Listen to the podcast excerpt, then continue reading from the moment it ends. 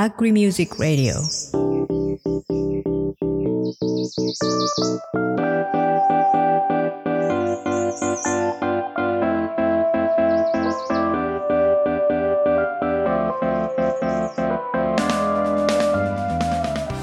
皆さんこんにちは。 Agri Music Radio MC のエイです。そしてこんにちは、まおですよろしくお願いします。よろしくお願いしますこの番組は農業に関わる私たちがゲストを迎えてこれまでの人生の節目の大切な音楽をそのエピソードとともにお送りします。シーズン4では情報発信をテーマにお送りします。Spotify では音楽も一緒にお楽しみいただけますが Apple Podcast、Amazon Music、Google Podcast 等のプラットフォームでは音声のみの配信です。はい、ということで、最近あの暑くてね、ちょっと熱中症気味で、あなんかね。そうなのよ。なん脱水でしたっけ？そうそう脱水症状気味というかね、なんかものすごいうんだるさとね、はい。しびれとかも出始め、まあだいぶ良くなってきましたけど、そんなことががあるので皆さん水分補給には十分気をつけていただいて、あの、はい。今日の進行は真央に任せようかななんて勝手に思ってますけれども。いやでもねあの最近本来だったら涼しかったはずの場所も A ちゃんの青森みたいなそそうなのよ。ういうとこも暑いから多分参っちゃうんですよね、気をつけましょう、皆さん。はい気をつけましょということで、えー今回のゲストさんはですね、前回あの、安いファーム広報担当の中の人っていう紹介したんですけども、一体誰なのかっていうところから 紹介うしたいなと中。の人ってなんかはい。着ぐるみみたいですよね、ちょっそんとなん感じです。変ですよねはい高知の海を分かち合う。太陽の光を分かち合う。水と空気を分かち合う。5色のナスや色とりどりの野菜を通じて作る楽しさ食べる喜びをあなたと共に分かち合いたい。Diversity of Happiness Values. 分かち合う農園。高知のナスの夜明けぜよ。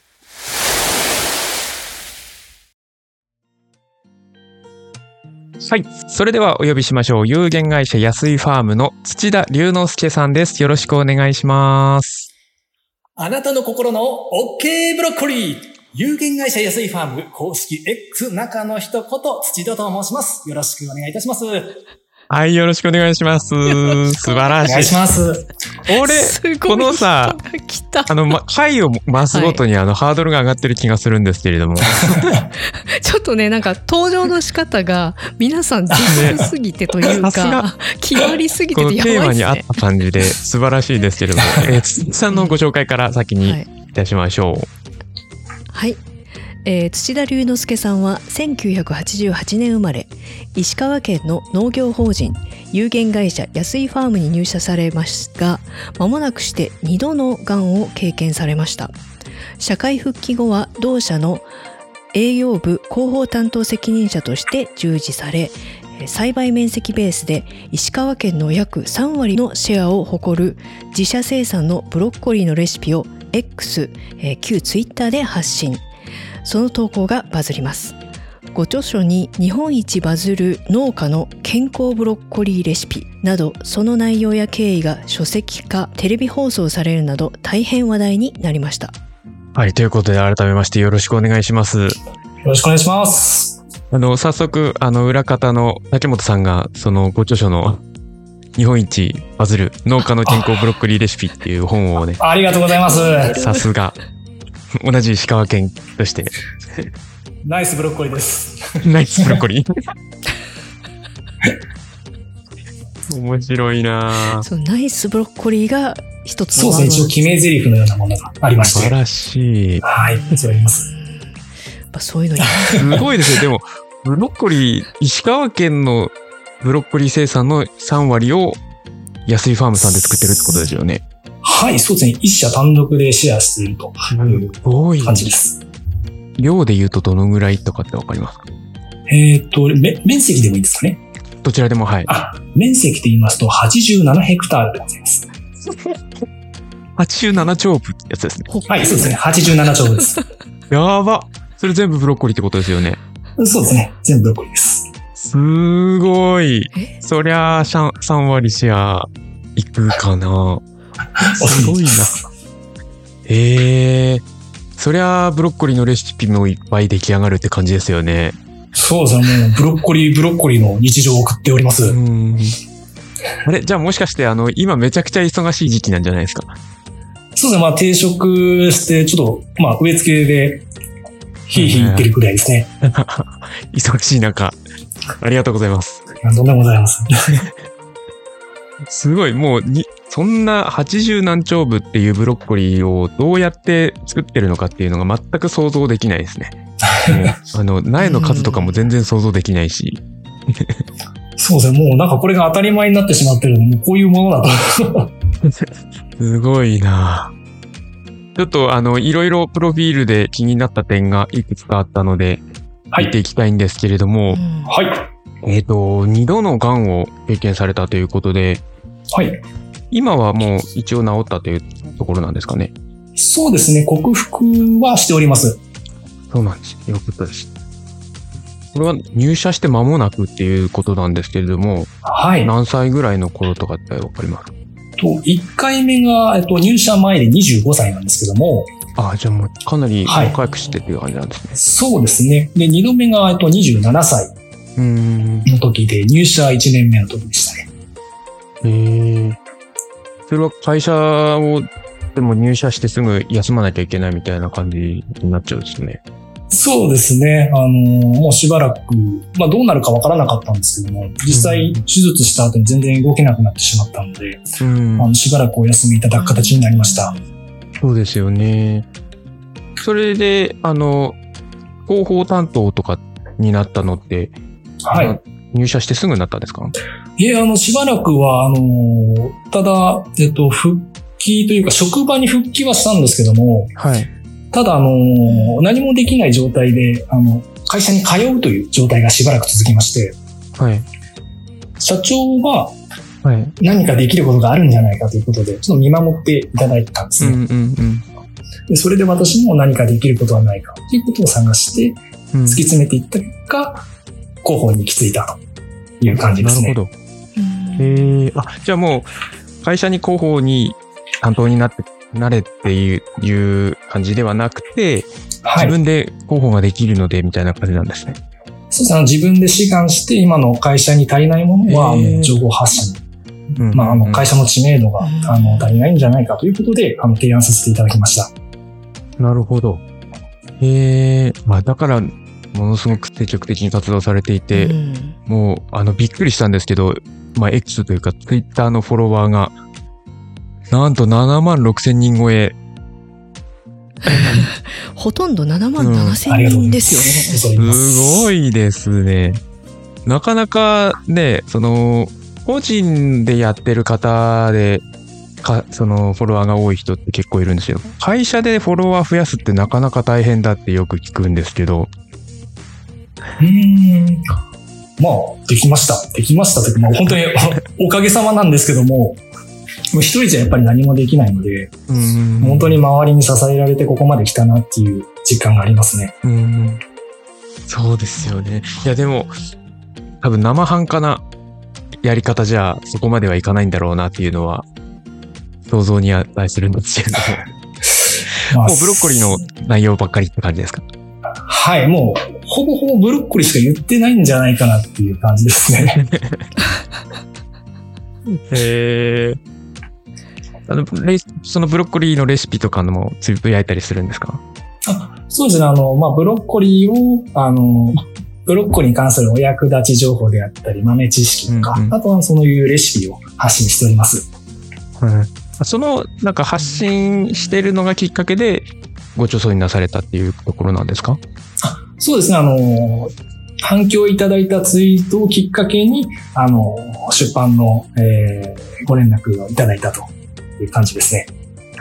へえ、すごいな。なんかもう YouTube とかもめちゃくちゃ再生されてますし、あの、テレビのやつとか、あの、上がってるの見ましたけれども。恐れ入ります。ありがとうございます。うん。ねら結構テレビにも出られてますよね。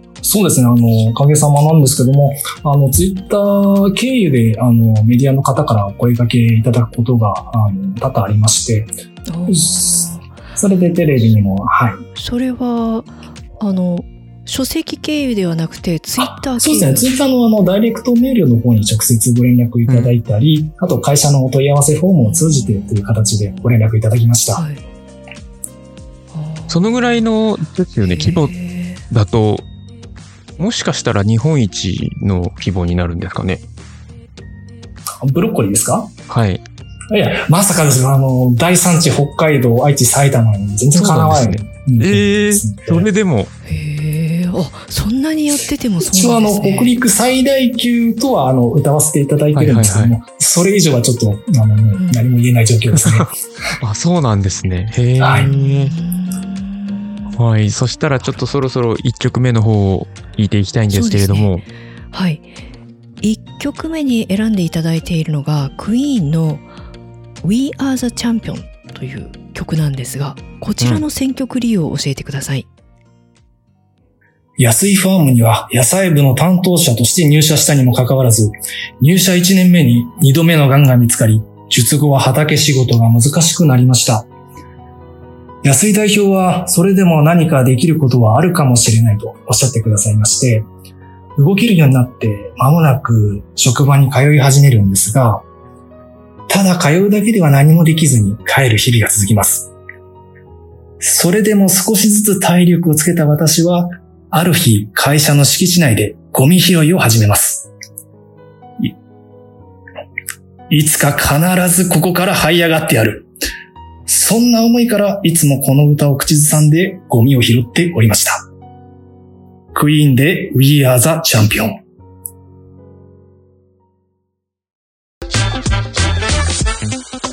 Agri Music Radio 音楽で心を耕すクイーンで We Are the Champions でしたはい。もう誰もが知っているという感じですけれども。なんか折しも、うん今日実は収録日が今日8月5日なんですけれども、なんとフレディ・マーキュリーの誕生日らしいですね。うん裏方ののりこが教えてくれましたけども。9月か。あ、9月って9 9月。5日です。8月じゃないね、9月でね。私も違和感感じてなかった。やばい。暑いから、気がいっぱいですってくれてた。い いけませんね。はい。熱中症が来てますねや、でも、なんか、あの、曲前のね、突然、な語りが始まりましたけれども、うん土田さんの、なんかすごくね、情景が思い浮かぶ感じで、今に見てるよ精神というかね。のようでしたねうん忘れてます。そうですね。うん。大事ですね。魂に炎をくべるような感じで、ここまで歩んできました。なんか熱いものを感じますね。ほ本題に戻るんですけれども、あの、本題に戻る前に、あの。ツイートの内容が面白いっていう話、話題がありまして、はい。朝一のツイートがなんか、はいあのー面白いぞっていう話を裏方から投げられてるんですけはいはいはいはい。時報のようなツイート毎朝決まった時間に、夕方決まった時間にと あの、朝一ですかね、7時頃だと思うんですけども、毎朝、あの、〇〇の日、この記念日とかあるじゃないですか、その日に応じた。はい〇〇の日ということで、ブロッコリーの画像をお届けしますという感じで、もう毎朝毎朝、あの営業日の朝に、ブロッコリーの画像をお届けしております。ちちなみに、あの、もう何が何でもブロッコリーちなみに9月5日今日の朝のツイートは何だったんですか？はい。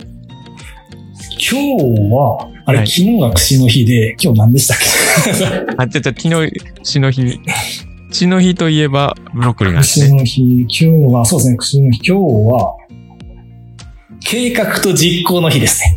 計画と実行。すごい。計画と実行の日といえば、ブロッコリーですね。なんかつながりがないところをつなげてる感が 面白いですね というような内容を毎朝されているということで、面白いはい、そうでね。ですすね。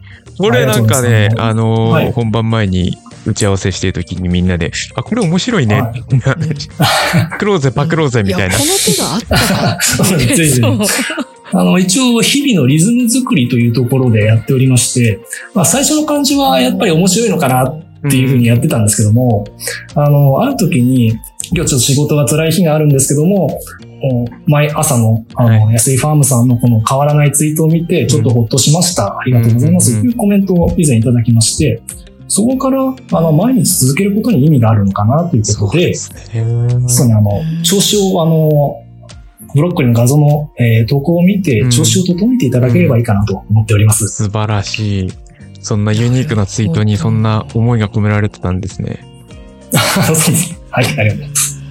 いやでもね、それこそ私なんかハーブでやったら面白いかなとか思ったりね。それにちなんだ。うんなんかみんな、あの、安井ファームさんのそのツイートをシェアして、自分なりのはい。ものに置き換えるみたいな、面白いです。うん面白いかなとか。うん。地方ツイはいー。ト。あ、ちなみにあの、11月26日はあの、はいい、いブロッコリーの日ですので、これはあのぴったりハマりま大す。事ですね。覚えとかなきゃいけないね。違うね。あはい。もう、もうここはじゃあ記念はい日で記念ですすね。一年に一番大事な日ってことですね。弊社に制定させていただきました。あ、そうなんですね。素晴らしい。はい。そうです。もう正式に記念日になってます。すごい。え、あれ結構お金かかるやつですよね。そうですね。あのー書籍の売り上げから出させていただきました。ああ、なるほど。はいそうなんだ。お金がかかることなんだ。確かあの、農系ポッドキャストの日で登録しようっていう動きが一時期あって、うんうんうんその時に調べたら、うんあ、高いからやめようっていうので、そんな感じなんだ。そうそうそうなんだ。ああ、なるほど。皆さん覚えておきましょう。11月何日って言いましたっけ？11月26日ですね。?20。いい、はいいいブロの日です。あなるほど。だから、26が。はい、ニルカブロッコリーです。ブロッコリーですね。はい、26日ですね。はい。じゃあ、ほ本題に戻りたいんですけれども、はいはいはい。えーと、先ほど自自分で広報の方をやりたいって言って広報になったという話なんですけれども、はい。ちょっとあの、やっぱり土田さんの、えーとお話を聞いていて、はい気になったところがですね、はい。あの、まあちょっと言い方失礼だったら申し訳ないですけど、広報とはいえ、代表とか役員とかではないわけじゃないですか。はいはい。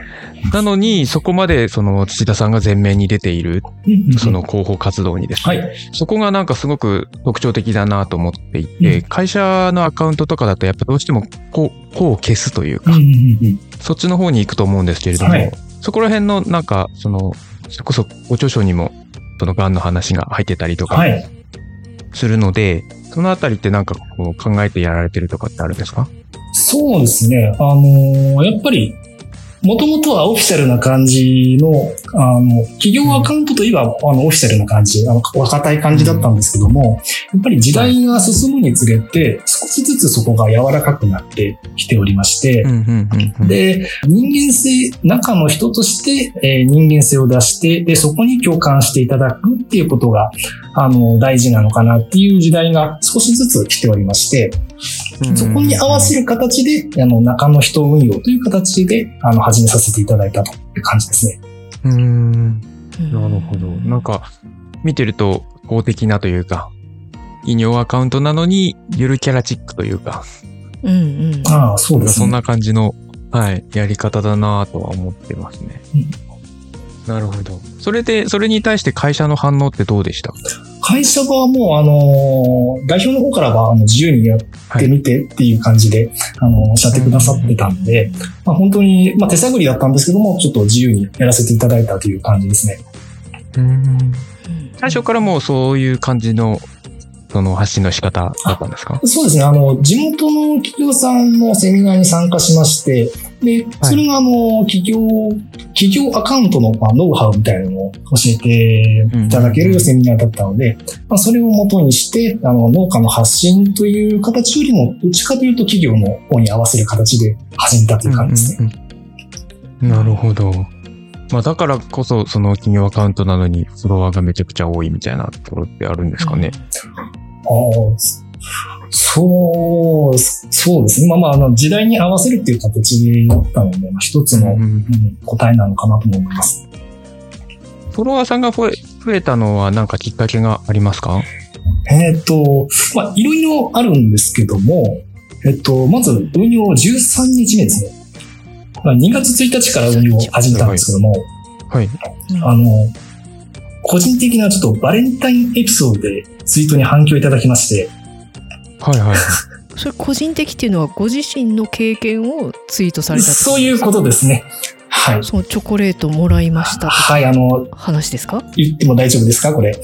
あの、お願いします。中、中学、中学3年生の時に、あの、はい。はいクラスメートからチョコレートをいただいたんですね。はい。はい。で、その箱をですね、12年取っておいてですね、え？中はにいおやおや？ダイヤのネックレスを入れて、その子にプロポーズしました。ええ今の妻で。ですでそれが今妻ってやつですかえ えー、わ鳥ー肌立った。お今妻物語。はい。ちょ、ちょっと待ってください。その、バレンタインのじじ中学校の時点で付き合い始めたってこといや、ですか？もうそこでは付き合ってなかったんです。あの、改めて、えっと、北海道から帰ってきてからなんで25歳ぐらいです。社会人になってから付き合い始めまして、はい。まあ、なんとなく、まあ、箱持ってたってことはなんとなく思ってたんですよね。えなんとなくって。2、3年じゃなくて、めっ10ちゃ長いですよね。その過程がいろいろ、あまりここで掘っても気にね、なりすぎすごい気になりすぎる。テテーマ発信ですね。テーマ発信ですよね。本題に、本題に戻りたくない。そうですね。だ、だからバズったってことですよね。まあそれはバズるでしょうはい。キャッチされちゃって、うんはい気になりすぎるみたいな。そのあたりで少しあの反響いただきまして、えっと、はい。当時始めてからだと700フロアさんがですかね、そこまであの数が増えました。うんうんはい。面白いですね。はいそのちょっと、あれですよね、あの、電車男的な やつですよね。頑張れみたいな。っていうか、頑張ったみたいな。またそれがブロッコリー関係ないっていうところが面白いですそうなんですね。まあ、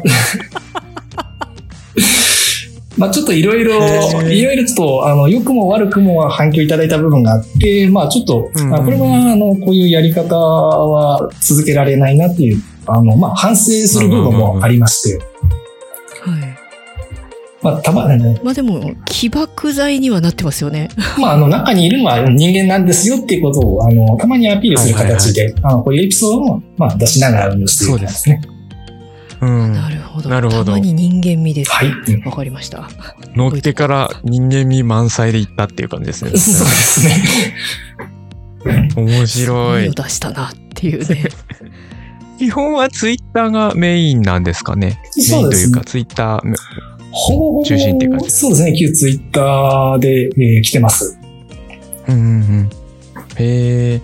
あの、バレンタインデーのツイート以来、はい順調に増えていってってあいう、感もうじですか？そんなことはなくてですね。あとは、あの、企業アカウントとして運用していったことで、あの、はいい、ろんな企業さんと、あの、コラボですね。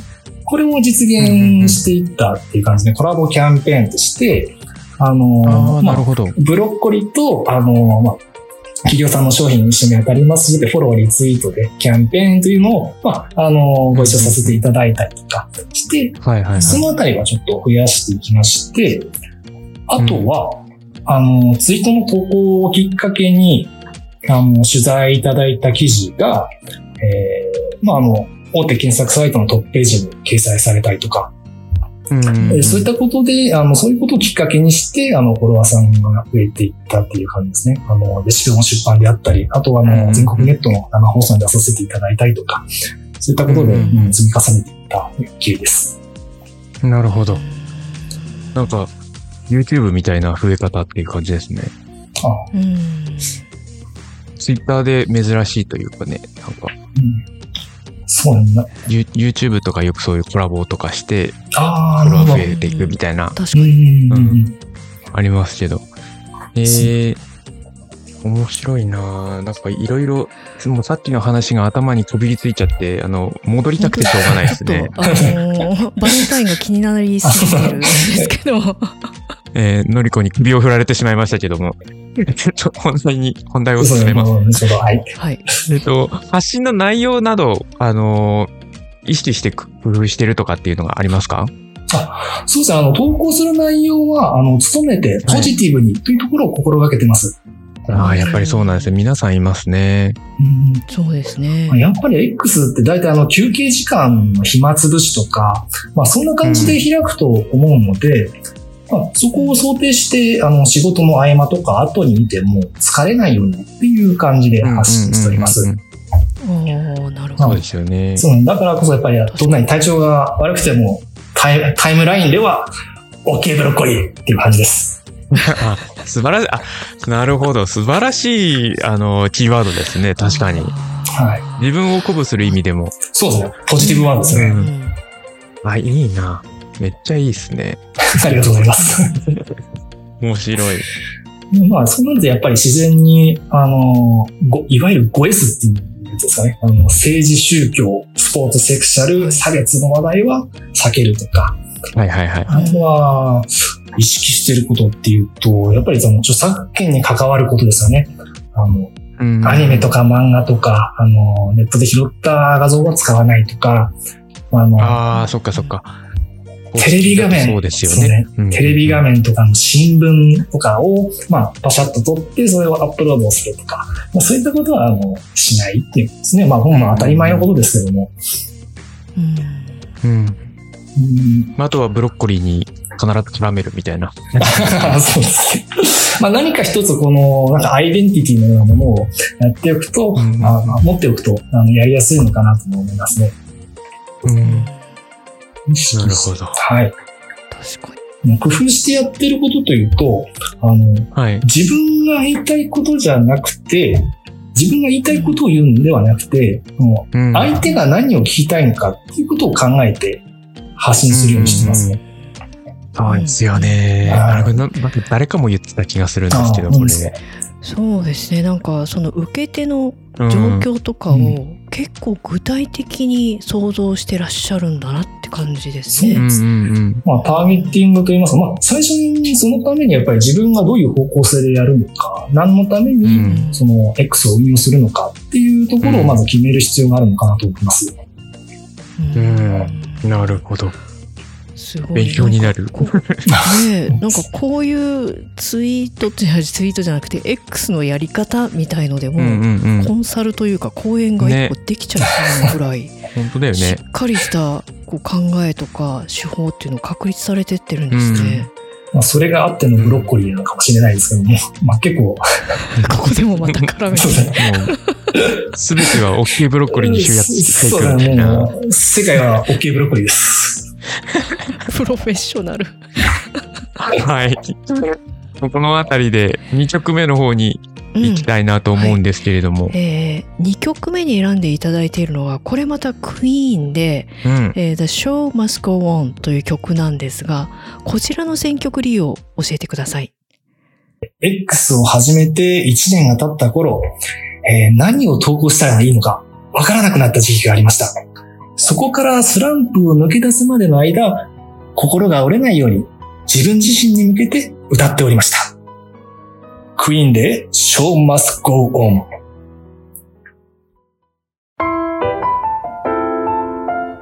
Agri Music Radio 音楽で心を耕すクイーンで The Show Must Go On でした。はい。ということで、曲中もね、バレンタインデーの話で盛り上が盛りましたけれども、あの戻、っちゃった。リスナーさんには教えてやんねっていう。つい気気になりますよね。またね、あの、12年。はい。我々チームの誰かの番組でね、掘り葉掘りなと。はい、その際はまたぜひよろしくお願いします。ということで、えっ、と、パート3はいつものごとく未来の話を聞いていきたいんですけれども、まずその前にですね、なんかツイートとか情報発信する上で、なんかこれを伝えたいみたいなのってあるんですかね？えっと、一応あの、ブロッコリーの消費拡大と、あの、会社の知名度向上というところを掲げておりますので、はいはいはい。うんはい、まあ、あの、ブロッコリーの商品拡大っていうところを、まあ、全面的に出して、で、まあ、皆様に、あの、うんもっと、あの、まあ、さっきおっしゃるようにですけど、あの、身近にブロッコリーを感じて、な楽しんで召し上がっていただければいいなというふうに思ってます。うん。なるほど。やっぱりそこ、そこですよね。いっぱい食べてほしいというか。そうですね。やっぱりあの、近年あの、ブロッコリーに注力する生産者さんも結構、あの、増えてきてまして、で、うんうんうんまあ、あの、体感的にですけど、ちょっと供給過多に陥りやすくなってるのかなっていうところがありまして、ああ、なるほど。ええまあ、だからといって、じゃあ、来年からその、作付け面積減らしましょうっていうことにはならないんで、まあ、どっちかというと、うんうんうんうんあの、消費者の皆さんに食べ方を提案させていただいて、で、あうんうんうんの、消費量の方を増やすことで、あの、まあ、少しでも状況の改善につながればいいなということで発うん信しております。そうですよね。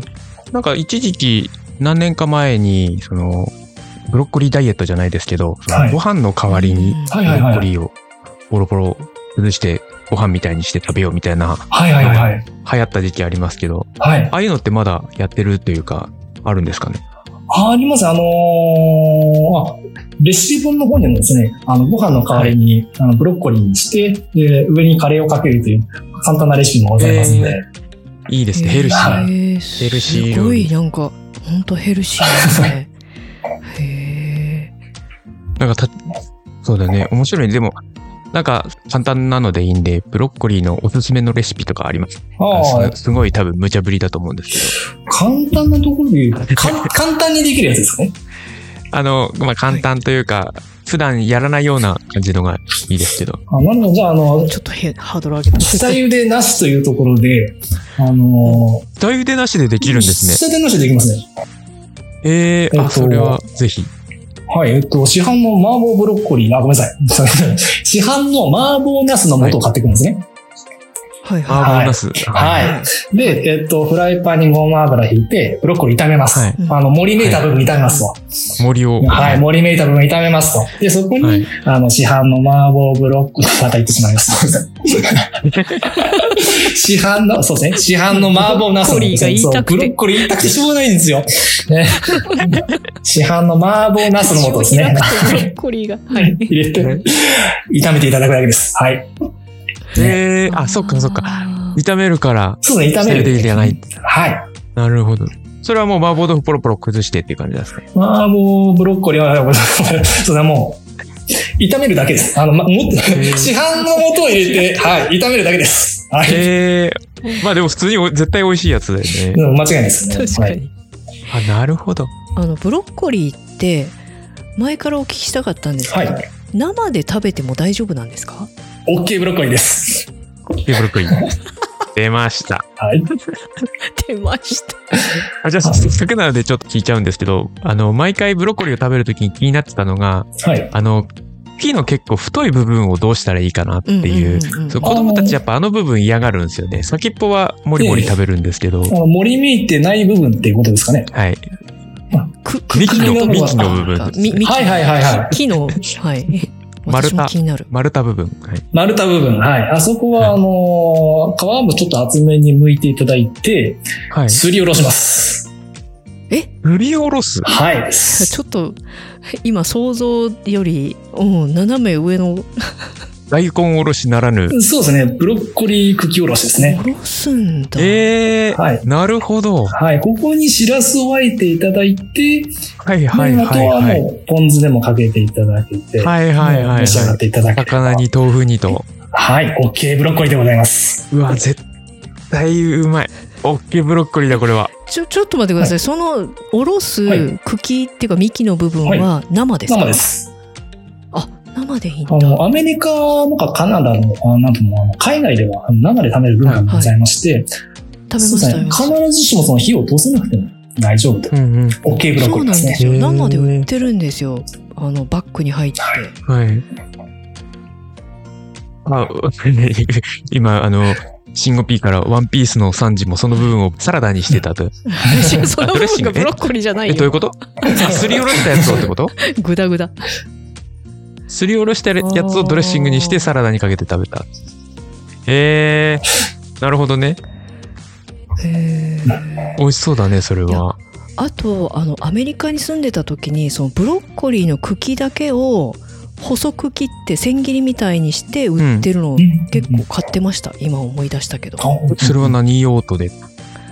いやもうサラダ用途ですよ。そのままドレッサラダ用途シングとかかけて、へえ、うん、ブロッコリー茎みたいな感じで売ってるんですよね。茎なんだ。茎なんです。茎がこうあ、でも、い、すりおろしはでも、いいね。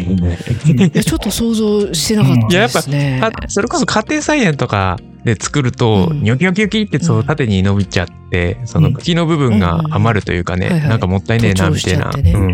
はいはいそこすりおろしちゃうっていうのもね、全然ありだねそうで。すね。あの、厚く剥いた皮の方も、あ細かく刻んで、バターと鰹節と醤油を一緒に炒めれば食べれるんで、きちょっときんぴら的な、はい、金パラですね。これまたあの、酒が欲しくなるやつ来ましたね。はい。あれ食べれるんだ、なのでまあ、捨ててましたはい、捨てる部分もほとんどないですね、ブロッコリー。まあ、細かく刻んで、はい、はい。手の部分、腕、腕というか、え枝、枝、手枝の部分。森の部分ね。手の部分 は、は、なんて、なんて葉っぱの根元ですね。葉っぱの根元ですね。うん。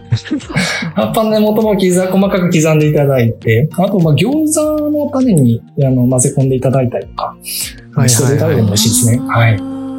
あまあ、おろしたら何でもありりだよな。確かにキャベツと同じ油中だから、餃子も合いますよね、はいうんうんきっとねうん。いいねなる。ほどなんか、広がりました、ブロッコリーが。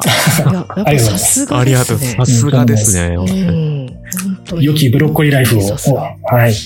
良きブロッコリー楽ですしい。すあの、のりこにね、そろそろ将来の話をしろと、あの、催促がね、何回も、何回も催促が来てるので、あの なんか今日 そ話がそれがちですね今後じゃあ、あの、そういった情報発信を続けていきたいみたいな感じですかね。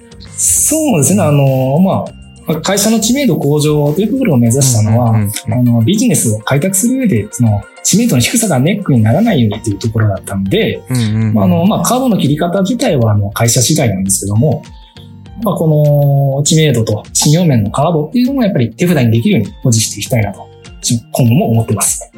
うん。なるほど。まあ、ツイッターをチェックして、ね、今みたいなレシピがたまに入ってくるっていう感じですもんね。そうですね。どんどん、あの、追加していきたいですね。これはフォローせざるを得ない。社社内の方の評判みたいのってどうなんですか？うん。そうですね。ツイッターや、あ、もう X やってるなぐらいな感じですね。そんな感じなんだいやなんかもうよくやってくれたブロッコリーを宣伝してくれてありがとうみたいなやっぱり皆さん、あの、外の畑仕事で結構忙しいみたいで。あまあまあまあまあ。役割分担そうですね。私はできない分そこで頑張るという感じですんで。うん。うんはい。じゃあそろそろ、えーお時間が来てしまったんですけれども、告知などあれば、このあたりでお願いしたいですけれども。はい。では、告知失礼いたします。えー、二度、癌で手術した身として申し上げます。年一回でいいので、ちゃんと健康診断を受けてください。自分はいつ死んでもいいんだと、私も昔は思っていた時期がありましたけども、癌の告知の後、その帰り道ですね。大通りで人目もはばからず、死にたくないと泣き崩れました。皆さんがこれを再現しないことを心から願っております。以上です。耳が痛いですね。耳が痛い農家さん、結構いるんじゃないでしょうか。か。まあ農家に限らず、うん自営農の方がね、やっぱりどうしてもね、多いかなとは思うんですけれどそうも。ですね。なかなか行かないずにね、行こう行こうと思わないと。そうですよね、若い時とか自分が健康な時はねその病気になった時のことが想像できないですもんはいね、。うんでもやっぱり自分がなってみると運命の差というかそうね。うん、重い。後悔することは多いですよね、知ってることと理解してることと全然違いました。うんあの、おすすめが一個あって、私がやってることなんですけど、あの、そういううん、絶対こいつら健康診断してねえだろっていう連中を集めてですね、はいみんなで健康診断行こうぜっていう、あ 耳にやってます。そうそうそう。いつ、今年いつ行くみたいな。なるほど、なるほど。やっぱね、一人、一人だとなかなかね、あの、思い立たないので、うん誰かその、ね、行きたいと思う人が、みんなで行こうぜみたいな感じで行けば、多分、あ、行く行く行くって、多分みんな本当は行行った方がいいんだろうなっていうのは思ってるんうで、ん。ねうん。はい。せがそ、そんな告知でいいんですかっていうところで、あの、つ 番組の概要欄にね、安井ファームさんのツイッターアカウントとかうん。記載しておくので、ぜひぜひチェックしてくださいっていうところで、このあたりでお時間が来てしまったので、今回のゲストは、はい有限会社安井ファームの土田龍之介さんでした。ありがとうございました。ありがとうございました。ありがとうございました。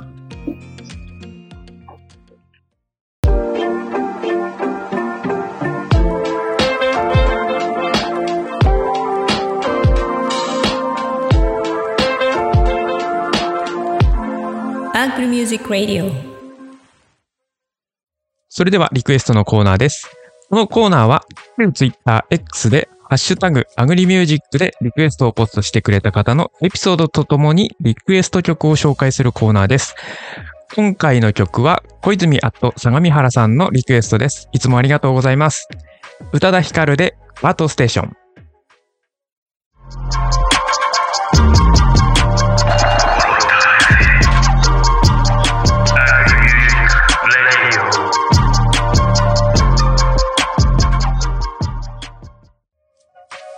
宇多田ヒカルで Heart Station でした。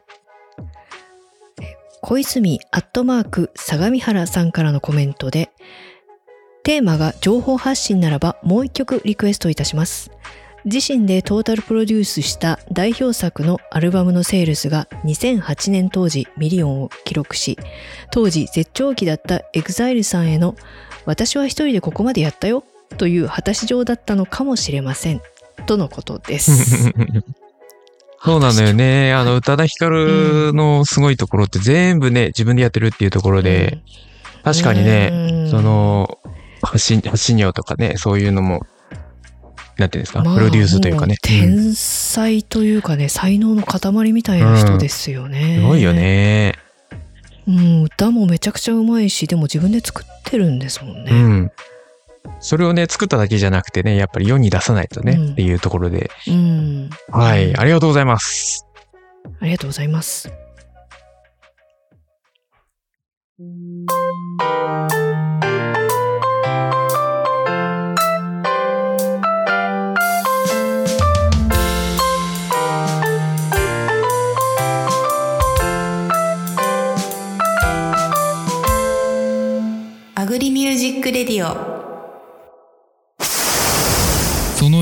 隠された知られざる感動ストーリー。まるで生のようなドライハーブ？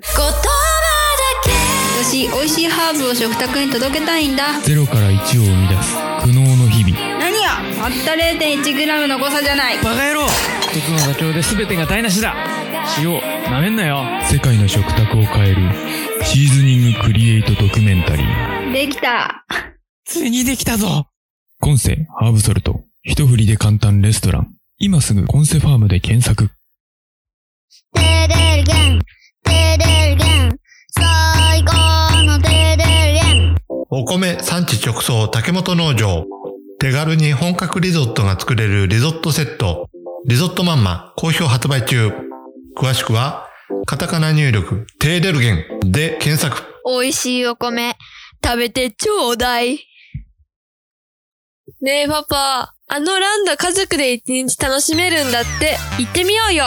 えー、混むからなランドじゃなくて C は？ビッグなマウンテンの写真撮りたいもん。それパパ乗ったら絶叫しちゃうよ。被り物も可愛いじゃん？被り物って夢壊すなよ。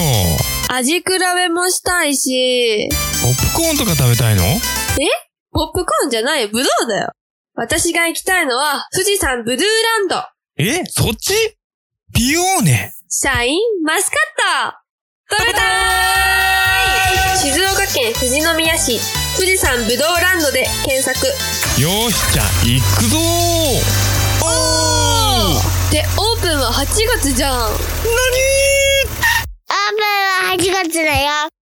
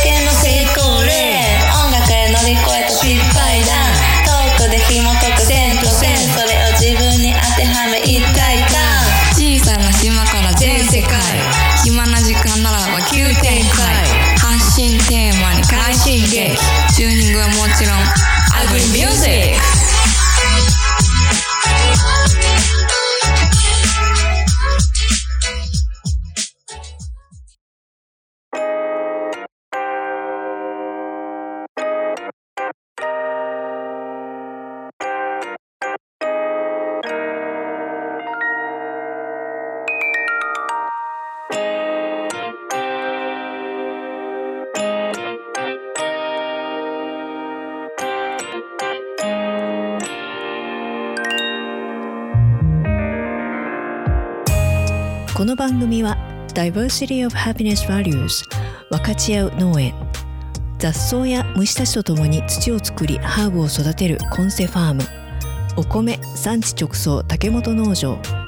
家族が一日楽しく過ごせるテーマパーク富士山ぶどうランドの提供でお送りしました。はい。ということでエンディングですけれども、いやー、素晴らしい回でしたね。うーんあのめちゃくちゃ勉強になってしまいましたね個人的にはやっぱりこうね、雑談が多いとすごく楽しいっていう、はい。うん ブロッコリーのレシピも聞けたし、ね全部食べれますよっていうね、はい。というところで、えっ、と、番組への感想がですね、来ておりますので、はいはい。はい。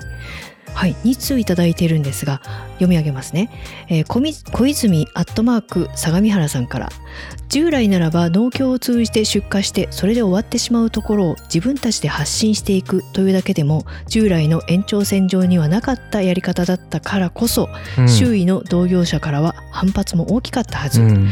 そんな中でも自分たちの店を持って広げていきたいという展望を語るところは経営者そのものでした。はい。はい前回の、えー、倉持さんの回ですね。そうですね。豚野郎の。うんはい。で、えーもう一ついただいております。花歌果実アットマーク熊本果物農家さんからです。えー SNS マーケティングの本、シャープ SNS 黒本でも山西牧場を紹介。美味しそうな写真はもちろんだけど、食べた後に SNS に投稿したいと思ってもらえる取り組みが学びでした。中の人だけに頼りきらない総合力。うん。とのことです。こちらもね、倉持さんの回の、うん、そうですね。はい倉持さん、やっぱり、あの、反響が大きかったですね。うん。やっぱりね、その、開拓精神じゃないけどね、うん。ブランディングの重要性というか、そのあたりがねね垣間見える回でしたけど。確かに。はい、と、あの、ご意見、ごいご感想ありがとうございます。皆さんもあのリスナーさんぜひご意見お寄せください。はい、お待ちしております。ハッシュタグアグリミュージックとつけて、え X、旧 Twitter で投稿をお願いします。はい。といったところで、えー次回のゲストさん。次回はですね、はい我々の、えー農系ポッドキャスターの仲間でもある、福岡県で、うん。えーラジオパーソナリティというかね、そういうのもやられている、トックンにお越しいただきます。おー、出ました。はいはい。実はあの、トックンとなかなか、あの、ニアミスばっかりしてて、ちゃんと話せてないので、楽しみであ、す。そうなんですね。はい。意外。うんはい。楽しみですね。お楽しみにといったところで、えー、 Agri Music Radio、また次回お会いしましょう。バイバイバイバイ。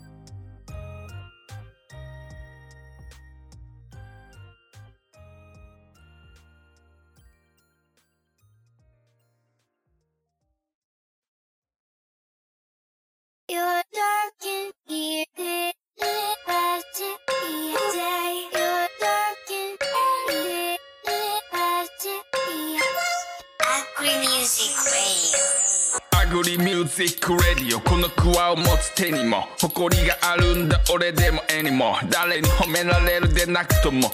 明日に種をまく今日も。耳にさした AirPods から流れ込む聞き慣れた声とこの音。トラクター止めて綴る思いついたラップの歌詞を書くノート。ポッドキャストと音楽を通して気づく一人じゃないってこと。君の仕事に誰かがありがとうって言ってる声。が聞こえた時いつでも車に構えて。分かったふりなんてしないで。たったたった一度の人生で何のチャレンジもしないなんてなんで。ただ消費させる対象とみなされ失う主体性再現ない生産性の追求に気も耐えたいでも活目性をクリエイター日が暮れたがここからが泣いた無駄なことなんてないんだこの花も巻かれた場所で咲いた